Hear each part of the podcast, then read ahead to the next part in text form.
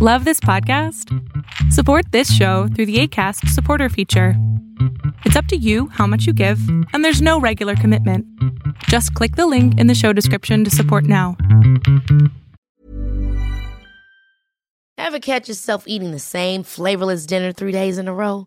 Dreaming of something better? Well, HelloFresh is your guilt free dream come true, baby. It's me, Keke Palmer. Let's wake up those taste buds with hot, juicy pecan crusted chicken or garlic butter shrimp scampi. Mm. Hello Fresh. Stop dreaming of all the delicious possibilities and dig in at HelloFresh.com. Let's get this dinner party started.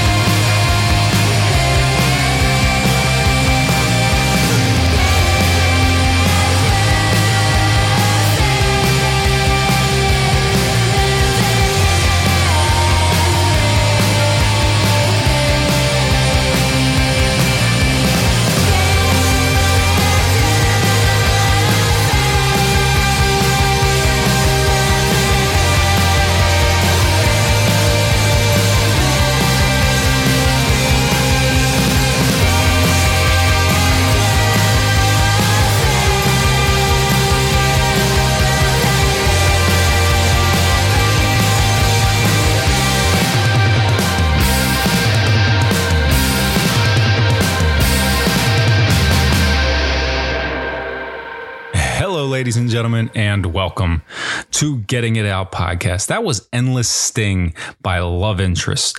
They are a, what do you call that, post punk band? Based out of Detroit. Uh, they just released a four track EP called Mother Wound. Uh, out of Detroit, that's that's a coincidence that this is episode 313, by the way. Why did I remember that that's the area code for parts of Detroit? Uh, probably because of Eight Mile. I mean, like, definitely probably because that. Why else would I know a random city's area code like I do for some reason uh, Detroit? Uh, let's credit Eminem. He's taught us a lot. One of those things is uh, the area code in Detroit. Uh, I feel like that was part of his raps. Everybody in the 313, something like that. You know, whatever. Just good pop culture, relevant, and all that coming at you here in 2023. Anyway, back to Love Interest, the band. Uh, they're really cool. There are a, uh, what do they call it? Is there five members? Is there six members? I don't know. I don't have a picture in front of me. I don't have a list, but I do know it's members of Hellmouth is a band, uh, which just like doesn't sound like this this, right? So if you think Hellmouth, you don't think of this. Temple of Void, which again doesn't sound like this, uh, but you know, Human Eye, another band that you know doesn't sound like this. Do you get what I'm doing here? Do you understand what's happening? Anyway, this new EP is out on Council Records. Council Records, uh, responsible for previous excellent, cool records like the new Clockwork it's got a tube amp or a time bomb or something that looks like it's gonna explode on the cover. It's yellow, black background. Uh, it's a very cool record. I, I'm just going off of my mind's eye here. Kirby Kiss has put out all their stuff on Council Records. That's a Getting It Out favorite. Wrong War, the guy who runs Council, has a great band called Wrong War and releases stuff under that band. That LP that they put out last year was terrific. Chef's Kiss. Uh, they just put out another seven inch, I believe, as well. And there was also a seven inch between a four four way split with Kirby Kiss, Wrong War, Gray Cell, and I forget the fourth band. Again, this is just off the top of my head, but I should talk to you more about Love Interest from Detroit. Anyway, it's great four song EP. As soon as I saw this re- was released on Council, I checked it out, and it wasn't at all what I was expecting, but it does fucking rule. And you just heard proof of that. But uh, if you want to go hear the other three tracks, I encourage you to go to their Bandcamp page and listen. That's Love Interest slash album slash mother wound. Check it out for yourself. On this episode of the podcast, I've got an interview with Josh Weaver of Royal Thunder. We're talking about their new album, Rebuilding the Mountain. It just came out a couple of days ago. We'll get to that. But first, you know what time it is Hot Zone. Chicky! Make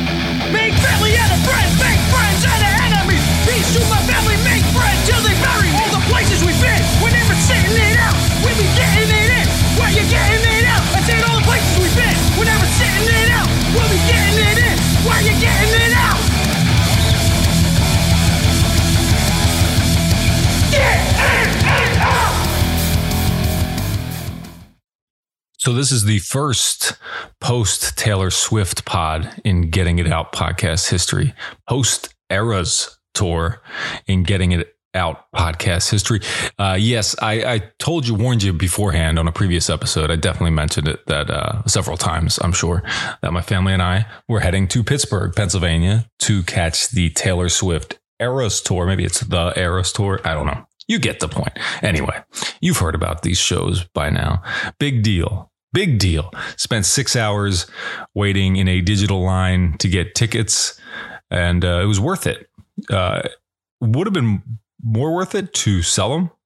I gotta be honest. My wife and I discussed it many times, and I don't think we ever seriously were gonna do it. But when your tickets uh, suddenly increase in value by, let's say, a hundred and well, it's more than a hundred. It was a lot of percent. Okay, they were hundred dollar tickets, and uh, you could go up into let's say about fifteen hundred a piece by by by game day by show day, and uh, we didn't sell. We kept them, and I'm glad we did because it was a very good time. I've never seen. I say this jokingly to other people, but I, I mean it seriously too. I've never seen our kids be like super, super happy, like as happy as they've ever been for a three hour or more stretch like that. Like they didn't want anything. They just wanted to watch the show. Um, and it seemed like that was the case for the other 72,000 people in uh, in the stadium, Acrisure Arena. No, not Acrisure, Acrisure Stadium, formerly known as Heinz Field, which any Pittsburgher will tell you that it's Heinz Field.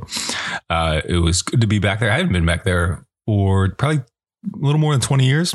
I went there once to see a Pitt versus Toledo game. And I only remember they were playing Toledo because there was a sign outside that said Toledo drinks piss.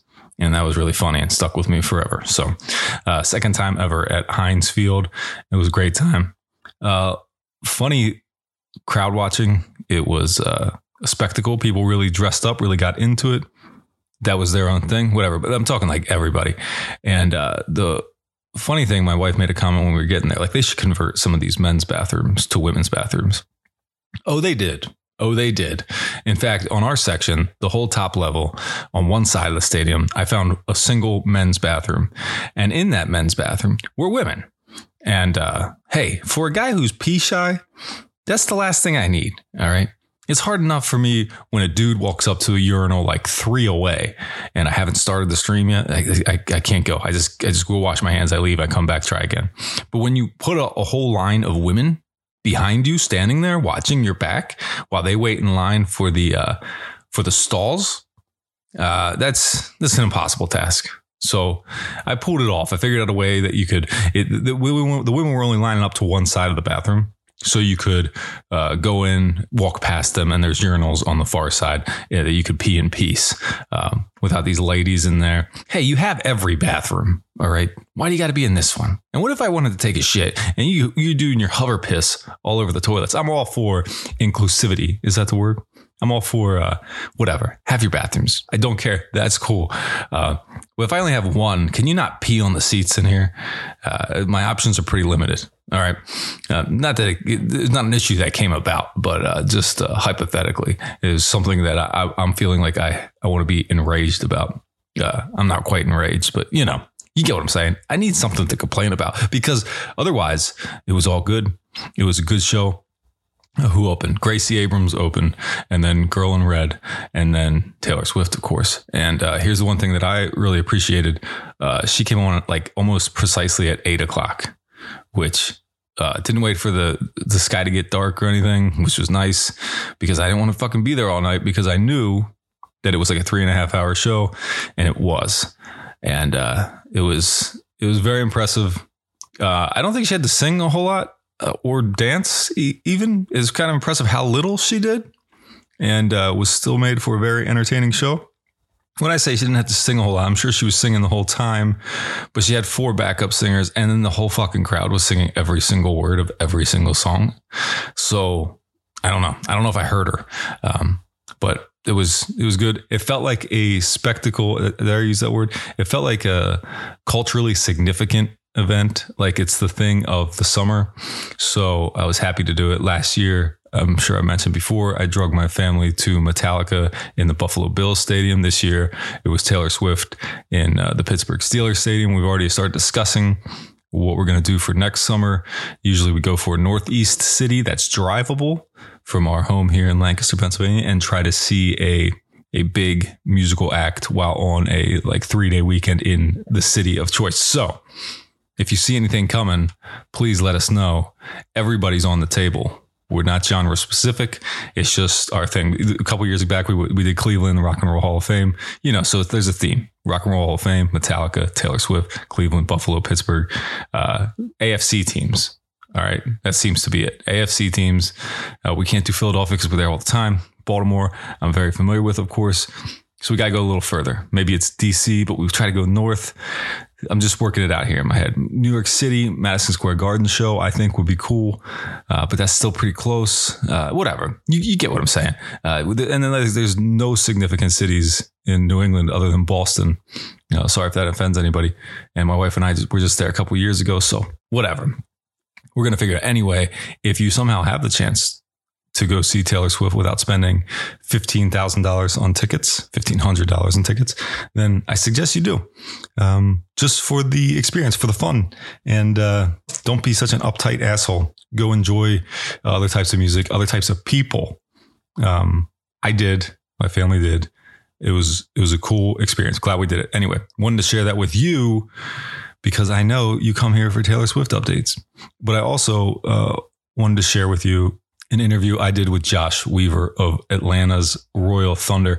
I've been a fan of Royal Thunder for a long time, uh, since their first album came out, since before their first album came out. I think we talked a little bit about it before we started recording, but uh, there was a issue of Decibel, which was like um, women in metal and uh, their singer Melanie Parsons was on the cover along with a couple of other ladies. And I think it, I think it came out that came out before their first LP CVI came out on Relapse Records, and uh, that interview in there uh, got me interested in the band. I picked up the CVI record when it came out at Soundgarden, uh, the record store in Baltimore, Maryland, in Fells Point, and then called them when they played they opened the Pig Destroyer Book Burner record release show at the Ottobar in Baltimore. So I've been a fan for a long time. Called them a couple times. Uh, I've liked every single record they put out. Their new one, Rebuilding the Mountain, which is out now, available everywhere, is just as excellent as the last few. A little bit different, still very good. Uh, and uh, I talked to Josh all about those things, and we're going to get to that. But first, I'm going to play you a song from that record. This is the second track off of Rebuilding the Mountain. It is called The Knife.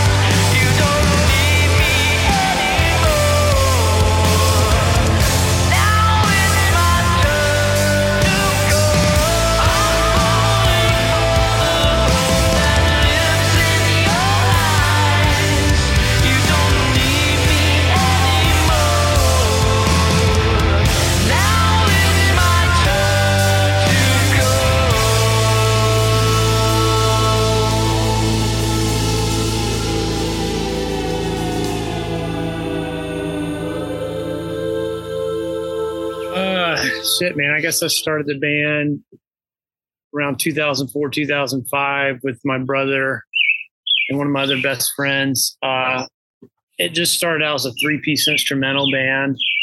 Um, and from there, uh, they were tattoo artists and they were really just getting their career started. And I really, you know, kind of started it out as like nothing too serious, but I really took to it. And, uh, you know, it's kind of my baby. You know, I, got really attached to it and they kept tattooing and I kept pursuing music. So, uh, got in touch with like started playing with the original drummer, like the first guy that played on the EP at CVI, Jesse Stuber, Mhm. and uh, and Mel. She started playing with us and and hopped on and started singing as well, and that's kind of how we got started. It seemed like for me, it was like here's here's this band, here's CVI. They're on the cover of magazines. They're playing the Ottobar. Like it, it was, it all seemed to kind of come out. I feel like you played like the Pig Destroyer record release show. We did. I want to say. yeah. I did. Okay. Yeah, I was at that one. Uh, but I, I lived in Baltimore. I was there all the time. And uh, it was just like this band that kind of came out of nowhere for me. So I'm curious f- for you, did it seem like it kind of came up quick or? You know, it, was it was kind of a long.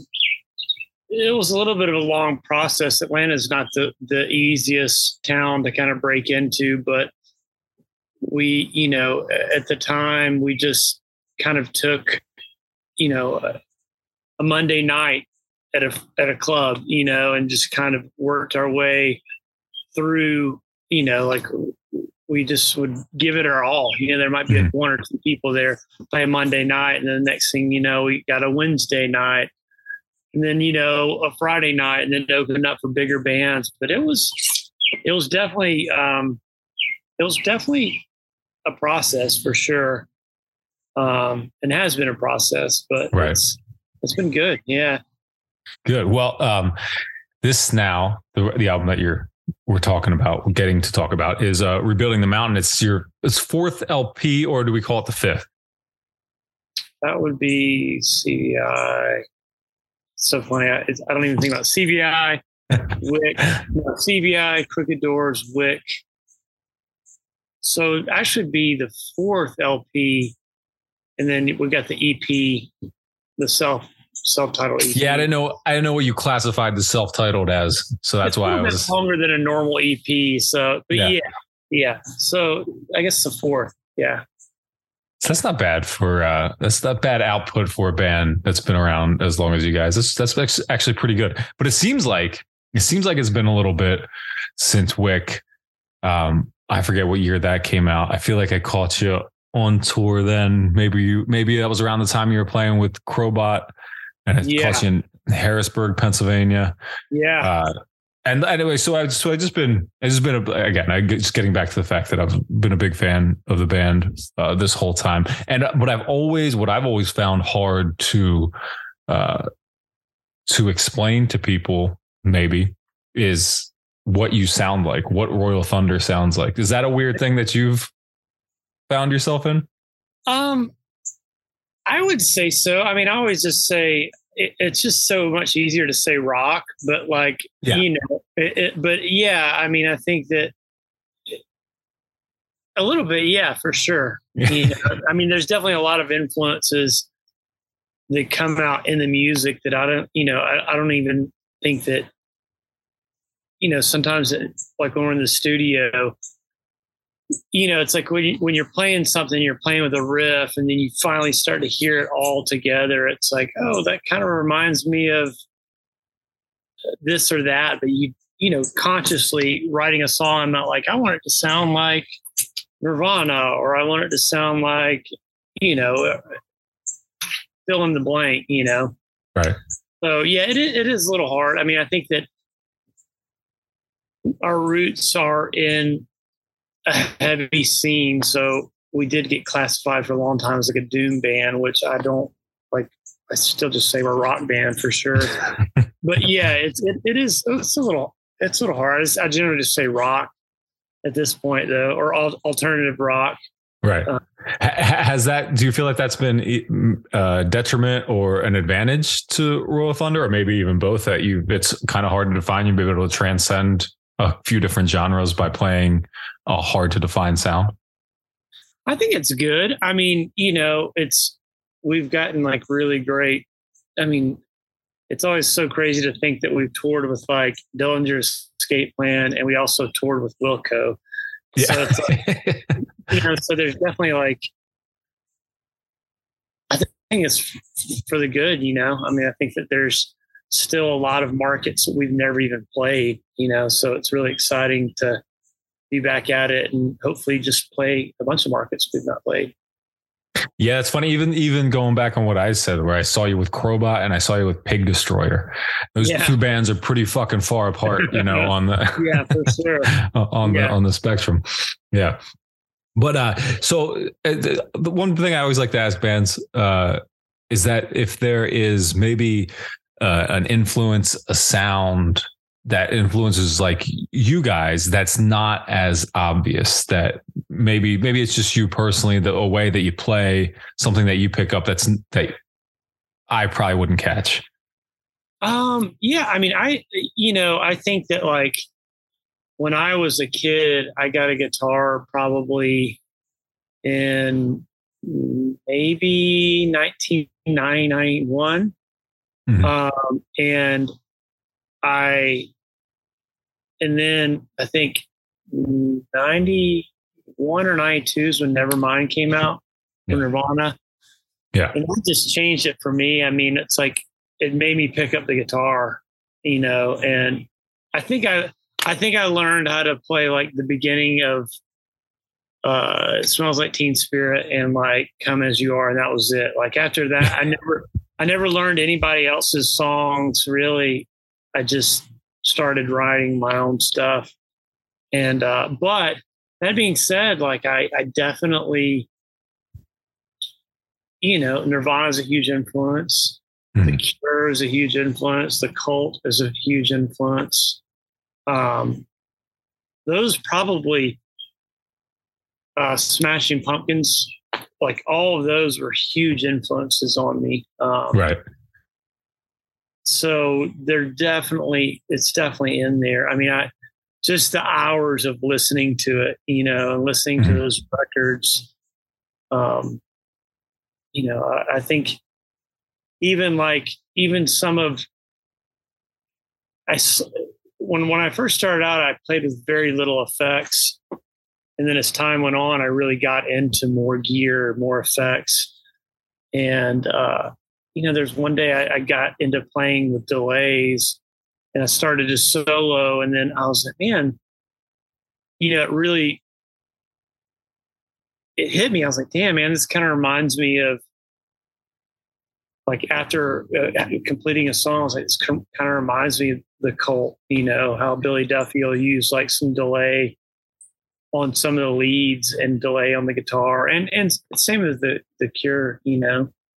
Um, so those would probably definitely be the biggest influences. That's cool. That's very cool. I uh, just out of curiosity, how old are you? Uh, 43. 43. Okay. So you're a few years older than me, but you know, I'm, I'm in the same age or age range. And it's, I always talk about, and my wife, we just talk about growing up in that time period. And it's just real weird to like think about now, like how heavy music was that was on the radio, like mainstream Oh yeah. music that everybody was listening to was for the most part like pretty fucking heavy and yeah there's a lot of heavy music. and very cool. Like maybe it's just because it was like our era that we look back on it so fondly. But I also like I can't imagine there's. Uh, I mean, even like if you talk like the uh the nu metal stuff in the later '90s or early 2000s, like I I feel like that still wasn't as heavy as what was happening before, and it's just weird that it was so normal and it was like the choice of music for everybody. And I think that's that's cool. I think we feel I feel like privileged that that got to be what we came up with. Yeah, I mean, I, I don't think that anything. I mean, I, I feel very fortunate to be born when I was to experience pre-internet Yeah, yeah. and and to see. I feel like, in some ways, it's, the internet has definitely killed creativity in, in, a, in some in in a, in a form in a way. I mean, just because I, th- I feel like you can see everything, and there's always like a a um you know, the internet's definitely a place where things are compared and like what's Mhm. it's things were a lot slower. I think you know you would get an album, open it up, and read about it. You know, read all the lyrics, look at all the artwork.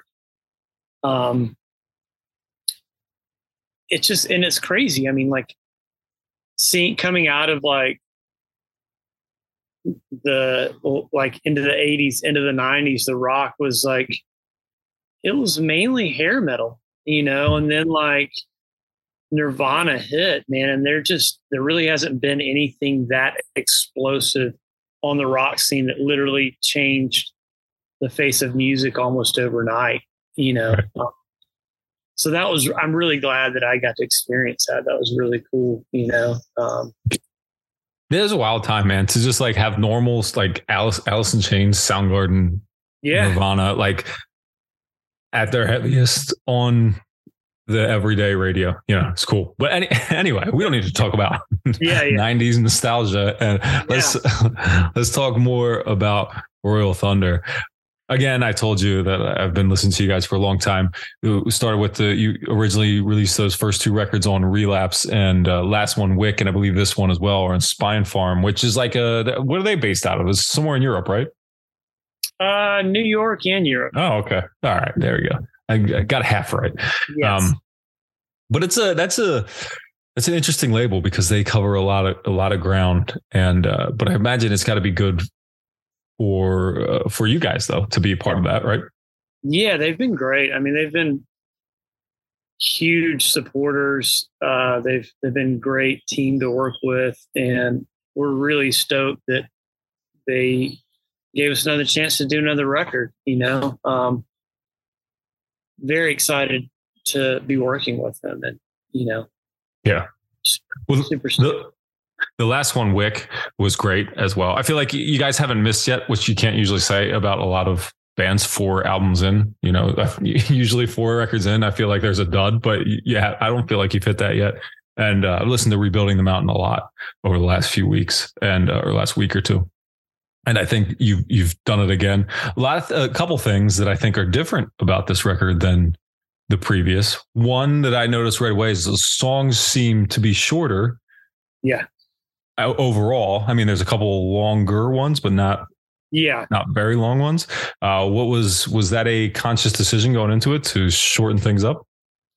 No, I just think that we've been playing so long, you know, even we just, you know, touring and playing and, and writing, picking up the guitar and our instruments, like, especially for me, like picking up and writing a song, I feel like I've been able, I feel like I can say what I want to in a shorter amount of time and Mm. still be able to build the dynamic and, and, and get across what I want to in just a shorter amount of time.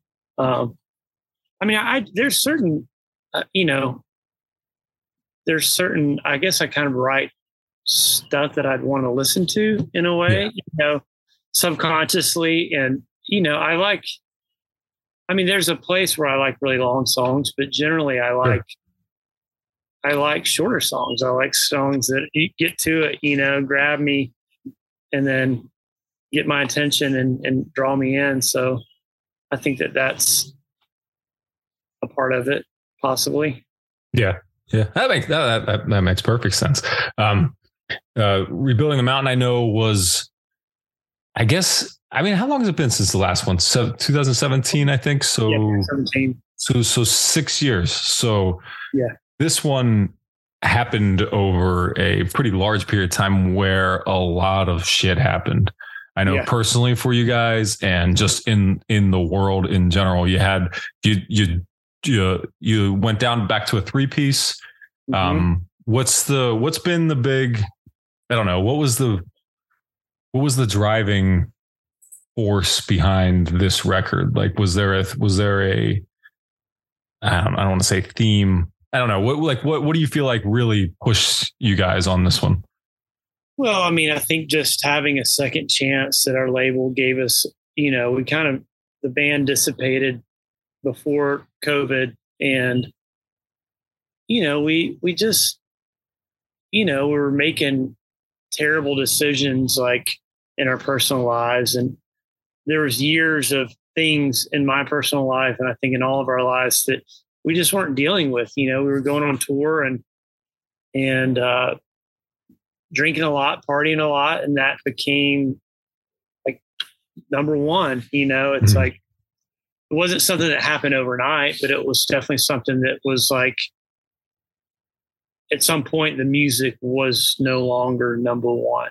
It wasn't Right. a seat. So, so I feel like, you know, a lot of stuff started happening, and uh, you know, we just, you know, the music was suffering because of it. I think the business aspect of it, the actual music, you know, we were just, we were taking, you know, we're thankful for any tour that we've done, but we, we just weren't thinking out touring. You know, we were just going and going and going and and uh, you know, and it just I think this record is like being able to like, hey, you know, the band dissipated, having a time period in my life where I got things in order, you know, and and you know, quit drinking, quit partying, like, and really made the music number one again in my life. And also, you know, getting back together with Evan, you know, during the pandemic, um, that was awesome. You know, I mean, we all had at that point worked through a lot of personal stuff in our lives and were able to like communicate with one another, to make peace, Right. and to actually like you know come back together and, and play. You know, Mhm. and and and in that, you know, we we started demoing and during COVID, uh, you know, remotely, and you know, we hit up Spinefarm and like they, you know, we told them, hey, we're we're we really want to do another record. We're serious about this, and like a lot has changed. We're ready to do it right, and the fact that they gave us another chance, you know, and believed in us, it's really awesome. So, um, Yeah. that's you know that's kind of the the story behind it all. I mean, I guess is that like the motivation and is like coming out of a very, hard time in their life, you know, coming out of, you know, overcoming personal stuff that had built up over time um, Mhm.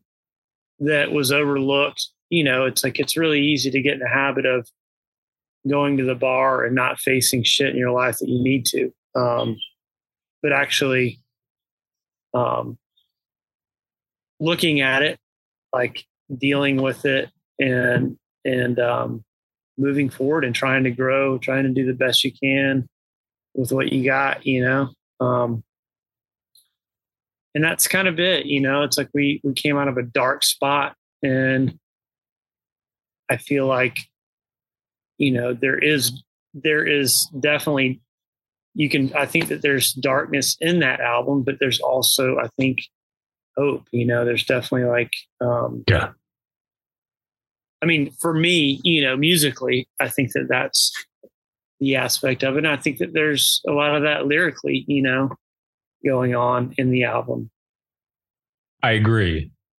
And there's one song in specific that that I that I caught that on, but also like knowing from from the press materials and everything, you know, knowing that like the, you guys' sobriety through all this had was part of the fuel for it. Was this all like was this all uh was was was covid a catalyst for any of this being isolated like is was did that have anything to do with this Well, whole got- process I, I quit drinking before COVID. Okay. So, I mean, um,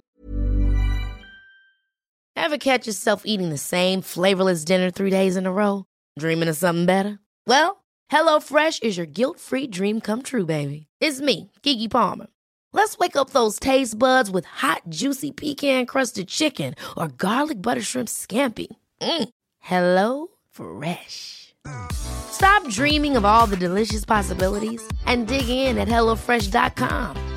Let's get this dinner party started. Hiring for your small business? If you're not looking for professionals on LinkedIn, you're looking in the wrong place. That's like looking for your car keys in a fish tank.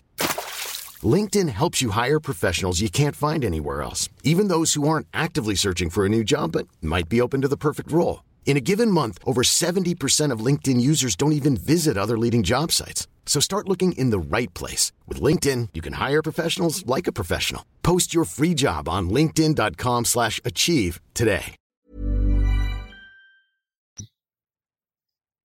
I didn't know, and the reason I asked that, I didn't know if it, like having having the, this taken away because of something out of your control, you know, shifted things for you. But doesn't well, it- I mean, it definitely helped reflect. You know, I mean, I think it definitely helped uh, me focus, all of us to focus on ourselves. You, you Mhm. know, and look at ourselves. Um, I think that, um, yeah, I think that it, it was a helpful tool. But I, you know, I definitely got to a point where I was like, I just, you know, I knew that if I wanted to live a good and productive life, I had to stop. You know, that's Mhm. just that's what what I had to, you know, I had to like face face that. So that and and having COVID, you know, it, it was definitely a growing time. It was hard, but it was good. Yeah. Yeah, I'm I am the pandemic's biggest fan. I tell everybody I had a great time by sitting here home alone, not home alone with my family, but Yeah. you know, like as somebody who didn't really have to do anything and got to work from home and just hang out, I thought it was a great time. But I know, but but then like, but I'm totally aware that that's not the case from everybody. For everybody, most people, Yeah. it was miserable. Yeah, you know, Well, I mean, shit, man. I don't even know. If, I mean, I, I probably I, I can't imagine what state I would have been in if I would have kept drinking throughout the pandemic. It would have been pretty. Would have been good. So There, there was a, a period here where I think we went. I don't. I think we drank every day for two years. Like, like Yeah, not hard, you it. know, just, just, I don't doubt it. just a couple beers, you know, and then eventually be like, Yeah. hold on, a hold on a second. So, you know, like, let's take a month off. Let's take, you know, let's just cause, sure. yeah, yeah. Yeah, I hear that. It's easy. I mean, I love beer. I just can't drink it anymore. yeah. Well, uh, one of the the song that I was that I had just what's the word alluded to, uh, even though I, I I listened to the whole record and was reading the lyrics. Actually, I was probably the annoying guy at the gym today, sitting on the machines because I was reading reading Oh, lyrics and I was yeah, listening yeah. to songs. But uh, uh, I was listening to Pool specifically, and like I made a like a note to myself that like it seems like a kind of seems like an uplifting song in disguise when you read the lyrics to it. But that but that that not being the only one. Um, but that was definitely one where I felt like there was seemed to be a a positive message, even though maybe it doesn't sound so positive, Yeah, yeah, yeah. but it's in there. Yeah, I think I think there's a lot of that in the music and the lyrics for sure, man. And I think it's a lot of people can relate to it. You know, I mean, I think Mhm. you know, it's like life is. I always say like life is not what you think it was when you're like 16 years old. It's like not at all. You know, I mean, it's just like every. We live in some crazy times. You know, it's pretty. It's pretty wild to live through. Anybody to live through the pandemic. You know, it's just Mhm. you know, or just to face depression or, you know, it's just, you know, I think that it's, but there's hope, you know, I mean, it, sometimes there's not, it feels like there's not hope, but hopefully within the album, people will have some type of hope or, you know, Mhm. something that they can relate to and know they're not alone in that, you know. Would you say that there that's that's a theme or a concept of the record, or is everything kind of stand alone, track by track? I mean, I think that like that just is like a part of like I think it's just what came out of us, you know. I mean, I think it was just a natural like where we were at in our lives and and what came out and you know um so I don't know if it was I don't nothing it was not an intentional theme Right. um it's funny when i'm when i'm in the middle of it until it's like completely done it's like you like it's always been this way with our records it's like i really don't know what it's going to look like or sound like. You have a basic idea, but you know, Mhm. the general vibe of the record is just not not until you're like pretty much done with the record. You're like, wow, it's kind of like a surprise, you know. Yeah. Sure. So Well, part of the way that I consume it, we can anybody the listeners consume it is the way you sequence it. And I found the sequencing of it very interesting. And because I feel like that can, I'm sure m- most people would agree that the sequencing of a record can really affect the way, uh, you know, it's, it's, it's, well, obviously the way it's heard, but the way it's processed. And I Yeah. felt like Drag Me as the opener, which is actually the longest track on the record, was an interesting choice. And I, li- but I like it. It kind of lulls you in. But the track that I am loving is right in the middle, Live to Live. And uh, like the, that, that thing front to back, um, is great. I got, I, it reminds me of a little Paul Bear in there with some of the tones you're hitting. Like there's just some, some really cool stuff in that, in that song. And I don't know that it totally like obviously it sounds like you guys, but it also sounds different for you. And I think that's why one of the reasons why I appreciate it so much. But it's a, but anyway, that's my favorite track on it. But the but to my to my question on the sequencing is to have those longer songs in those like in those seemingly important parts because to me that would be the beginning of side A, the beginning of side B. I don't know how it actually splits, but yeah, yeah. Well, I mean, I think that like I've always obsessed with that kind of stuff because I don't sing, but like for me, even within a song, the way that the song flows, the way that it, I feel like, you know, we, we started, I started the band as an instrumental band. So like, Mhm. I feel like even without vocals, like I want the, the music to, to tell a story. So, you know, with each song. And then in addition to that, like the the group of the songs to tell a story from beginning to end. So it's pretty, you know, that's um it's a lot. It's a lot to think about. And I, you know, it's something that I spent many hours thinking about and like going over in my head and like and compiling and figuring out like to me like you know just the flow that i wanted to have from beginning to end you know just to tell the story so um that's cool that you notice that you know i think that that's like to me that's very important um, Yeah. the flow of an album Yeah, and it's I, I mean like I want to listen to albums. I know that's not the way the world wants to do it anymore, wants us to do it anymore, but I want to listen to albums. And I think that's important for albums like this because of the way you sequence it. And like like I said, the, dra- the way the drag me slowly kind of brings you in, and then you got that middle with live to live. And then the even the way it ends, like I feel like it ends, I forget the ending track, but um but anyway, it, it just it, it ends like you feel you come out feeling good about it instead of like a lot of times at the end of a record bands tend to put like the the sad slow song and it doesn't feel like it ends that way and i think that's Awesome. that's a cool touch awesome thank you man yeah of course um rebuilding the mountain of course that can be uh interpreted in many different ways is there a direct thing is there something that you guys are saying specifically with that album title I mean, it it kind of just. I mean, it's funny that it all fittingly just came together with that. I mean, I a lot of times will hear like phrases or something that'll catch my ear, or you know, you know, like something that builds a visual in my head when I hear a string of words. And like, like I remember before I quit drinking, and I remember that it was like, you know, I'd probably been up partying, and it was like, you know, like six or eight a.m. in the morning, I, I would have like a, a TV with a antenna on it.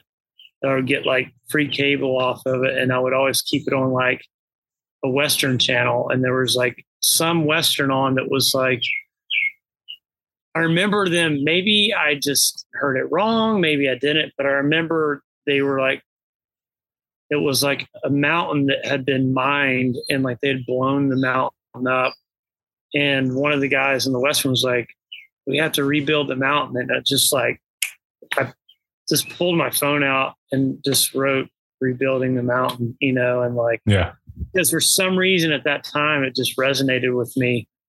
And you know i think it, it's it's appropriate. I mean i feel like we we are rebuilding something you know in many ways. I mean in our personal lives after the band dissolved after covid it's all we're rebuilding you know um Yeah. so i think it's one of those things that just it all formed together to make a meaning, you know. Mhm. So that's that's where the title came from. That's a cool title though. I like it. I like it. Does the well wait, uh, no, I was I wanted to say something earlier and I, I forgot to mention, so I want to go back to it. You mentioned just Mel's vocals and uh, previously. And she's such a strong vocalist. like, Yeah, you know, like every band wishes they had somebody who could who could sing like this. Uh, and that's you know the, something anybody who listens to Royal Thunder is going to hear immediately. You're going to be holy shit. And there's Yeah. certain certain parts on well every record in certain songs where she, she hits these parts that are just pretty impressive. Is there? I, I would I, I guess what I as you were talking, I was thinking about is it tempting to overdo it when you have someone someone good at that good at your disposal to like you know that most bands wish they had is it ever like you do you have to like take that into account like well not too much or is this just something that you guys have you guys know what you're doing and you've worked it out the balance? Uh, I mean, I think the balance naturally happens, and like her voice is, I think, just another instrument, you know, that fits so well together within the the music, you know, the bass, the drums, and guitar. I mean, I think that it all, everything has its place. Um, I don't think, I think that we're pretty like, I don't think that we'd ever want to overdo it ever with anything, you know, like with solos or any type of solo or, you know, yeah I definitely like balance. So I think, um, you know, the songs have to have a flow, I believe. And, you know, even, uh, even on this record, like, I think that she's found a lot of power from just holding back. Like in the past, she's like, you know, I think that a lot of that, you know, I mean, even playing guitar, like we, you know, I'd play like full stack, you know, and now like I play like combo amps, you know, as my Yeah. main rig. And, and, you know, it's like when you're younger, I think that like you're just like balls to the wall, like more volume, louder, harder, you know, and like I think that, um, I hope that in our like getting older that we've, you know, there's power in actually in restraint, you know. yeah absolutely there's sound in the silence man yeah, yeah i know exactly what you're saying and the Yeah. and and i guess that's that's sorry i'm sorry i totally just cut you off and that's No, no, no. and yeah, that's all. what I think is that's what I think you guys do so well, and that's why I ask that because it it sounds natural, but I mean I could just see somebody with you know vocals like that, a band with vocals like that, just hammering it and just putting it on you all the time, and yeah, it kind of takes it would take away from uh, you know eventually that takes away from what it is. Well, yeah, it would be one gear for sure. You know, it would Mhm. be like, you know, she could, yeah, I mean, she could technically belt it out the whole song, but like, and we could just be on, you know, on 12, you know, the whole time. But like, then you're not going to have, you know, then the enjoyment of change and flow and ups and downs. Like, you won't have that enjoyment. It won't, there won't be a highlight, you know? Mhm. Yeah, exactly. So, Yeah, very cool. I, that that makes perfect sense, and I think you guys do that balance perfectly. Um, the I wanted to ask you about the album cover. mm. Is that just a random artwork? Is it what is the? I mean, it's a, I, I obviously I seen. it. I don't mean what is it, but like, tell me about the album artwork. Well, I got into tattooing like coming out of um, the pandemic, and Mhm. uh, my brother owns a shop here in Georgia, and uh, he asked me if I wanted to have a tattoo, and I was like, "Well, yeah, man, why not?" You know, um, I grew up in tattoo shops. I grew up drawing. I grew up doing art. Um, but music took the you know took that um, that first position. So Right. You know, I got into drawing more and, and doing art because of the tattooing. So um, it was one of those things where I was working with an artist, Orion, that actually did Crooked Doors album cover, and um, he was throwing me some ideas. And there was one day that I was just sitting there at the tattoo shop, and it was a little slow. So I just started drawing, and um, it is actually just something that came out of me you know something that Oh. um I didn't even know it was you. I didn't know it was your art. I, I had Yeah. no idea. I just, I was just interested in it. yeah so it was something that i just it came out of me you know it was definitely like um i really just was going at it you know i was like okay you know i got i got the ability you know so why not try and i just pushed through and actually the guy that was coming up with the cover and the album artwork i sent it to him and he was like that's it he's like that's he's like it's amazing i love it like so I don't have much experience with like doing layouts, but I came up with a cover and um, the album artwork for the cover. He was able to work with me to come out, come up with like the motif of the inside, and you Mhm. know, Right. work. But um, yeah, that's that's how that came about. That's cool. Again, I, I didn't know you. I'm looking at it over here on my other screen. I didn't know that you did it. I just Yeah, s- was looking at it like this is interesting and and and certainly different from the other stuff that you you guys have had on your covers. So Sure. I thought it was cool. thank you. That's awesome. Uh, who produced the record? Uh, uh, a fellow by the name Tom Tapley. He's Is that a guy you've worked with before? No, no. Uh, Joey Jones is the guy mainly we worked with before. So, Why Tom this time? Oh, we just wanted to try something different. Um, you know, I think it was, a, you know, it's kind of, we had kind of a new beginning, a new slate. So we kind of wanted to really just try something new. So we did it, you know, and I think it was good trying something new because it got us out of our comfort zone. Um, so we're, we're stoked that um, we did that. Good, good, good. Well, um, this is obviously uh, not your first record, right? We've been over that, uh, but Yeah. but you released a few, and this one seems to have a lot of weight to it. But what are you what are you most looking forward to with the release of Rebuilding the Mountain? I don't know, man. I, I mean, it's it's one of those things where it's very strange. Like I'm one of those people that like I complete the record's done, and then I'm like, I'll probably get a copy of the vinyl and like put it on the record player and listen to it. But after that, it's like I probably won't listen to it unless, yeah, unless it's like on the radio somewhere or. But yeah, I I don't know. I mean, I it's exciting. It is very exciting because it is actually like for the first time like i feel like mentally i'm you know we're more present. So i'm excited about it. I'm excited about it coming out and it being put out into the world. And um and you know i i hope that there's people get inspiration out of it one way or another.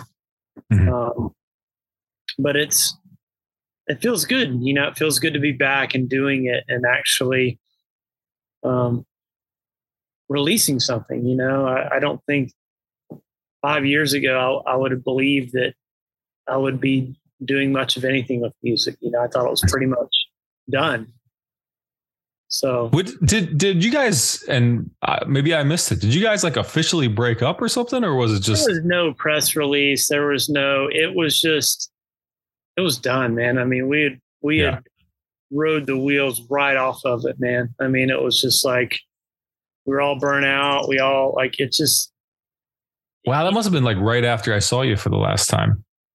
probably so yeah we we had like i think we had we had had like three people fill in on drums after Evan. And, and you mm-hmm. know, while we were so thankful that those people filled in, it just it just wasn't right. You know, it wasn't the right fit. And, you know, I think we were going against the grain trying to make it work, you know, and we just weren't on the right path with it at the time.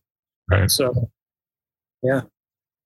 Well, I mean, I think by all accounts, it seems like you handle it the right way or are handling it the right way and uh, got it all back on track. The record's great. I mean. I could talk to you about that all day long. Uh, say, but I'd be, be repeating myself. um, the, it, but I, but I, I really do enjoy it. Um, I'm very happy that you guys did stick it out and come back, give it another run. Uh, so the record comes out Friday, June 16th. And then what? What's what else for Royal Thunder this year? we have a tour on the books in July with uh, Royal Bliss.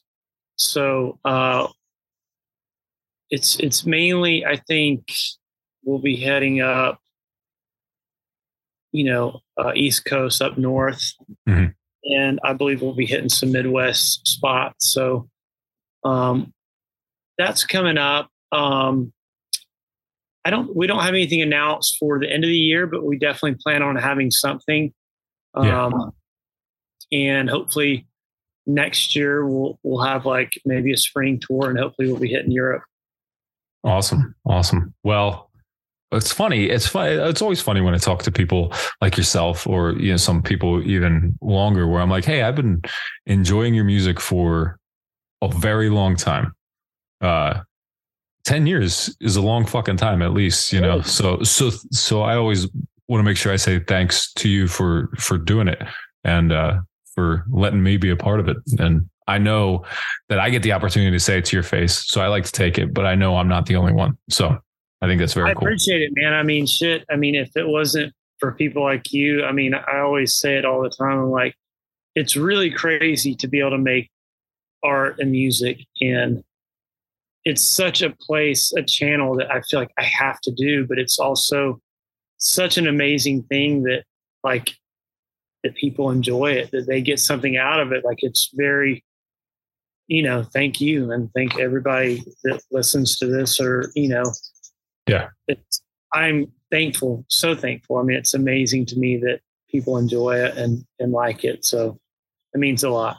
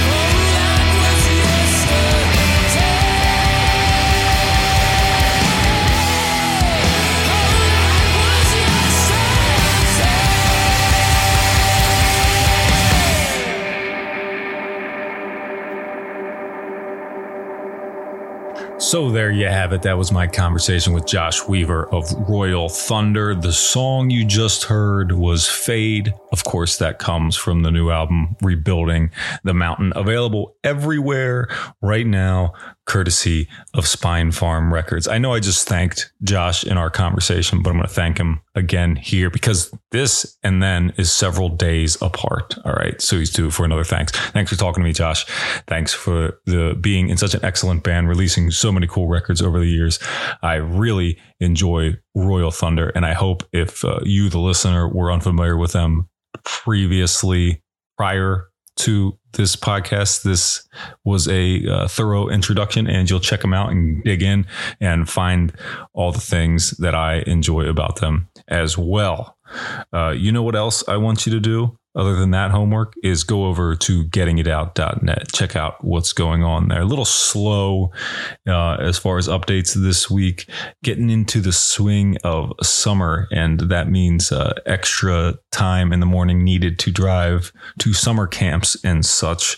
So, not as much time, not as much free time for me to get site updates in. But we're only three days into this. So I will figure it out. I got to figure out how to work in the exercise, the kid time, and the drive time, the commute that I now have for work, whatever.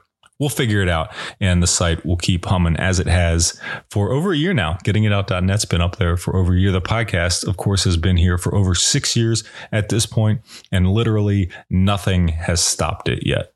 So I don't see why that would change anytime soon. Uh, but uh, please make sure you watch the NBA draft on Thursday night. Who knows where this Victor Wembanyama guy is going to end up? Definitely the San Antonio Spurs. But after that, after that, we're in for a world of uh, world trades. I think Scoot Henderson. Where's he going to go? Brandon Miller. Does Denver, I'm not sorry, not Denver, does Portland keep the pick? Do they trade it? What about Detroit? Interesting spot. I think they're like pick five. Who do they want to put with Cade? Do they want to they want to trade that pick? Try to get a uh, try to get a veteran in there? I don't know. We'll see. Lots of things can happen. Dallas is definitely going to move that number 10 pick, right? W- who knows? Philadelphia doesn't have a pick in the draft. They got to make some sort of move. Tobias Harris is his days coming to an end. Find all that out and more on Thursday during the NBA draft. Uh, I always like acting like this is an NBA podcast, especially uh, at every point, because I want you to listen to that. Anyway, that's it for this one. Before we get out of here, though, I'm going to end it with a track from Bog Monkey. Are you familiar with Bog Monkey? Uh, I I hope you are. But if you aren't, I'm happy to tell you about them. They are also coincidentally from Atlanta, Georgia, like uh, Royal Thunder, and they just put out a new record on. Uh, maybe it was self, or maybe it was self-released. I'm not sure exactly what label put it out, or if any has. It's called Hollow, and I first checked it out over on uh, the streaming world, but um, but I've I've come to really enjoy it and I've returned to it several times. It's got some cool artwork. Uh, just check check them out. I'm gonna help you out with that, and I'm gonna play you a track from that album, Hollow. This one is the first track. It's called Crow. Check it out. Thank you for listening. Bye bye.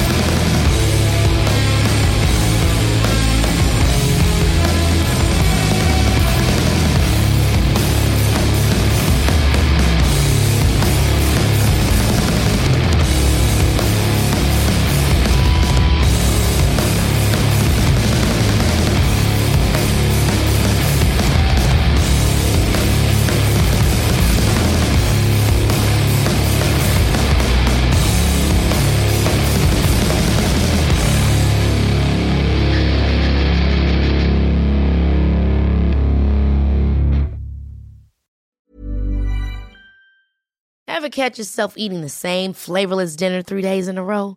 Dreaming of something better? Well, HelloFresh is your guilt-free dream come true, baby. It's me, Keke Palmer. Let's wake up those taste buds with hot, juicy pecan-crusted chicken or garlic butter shrimp scampi. Mm. Hello Fresh. Stop dreaming of all the delicious possibilities and dig in at HelloFresh.com. Let's get this dinner party started.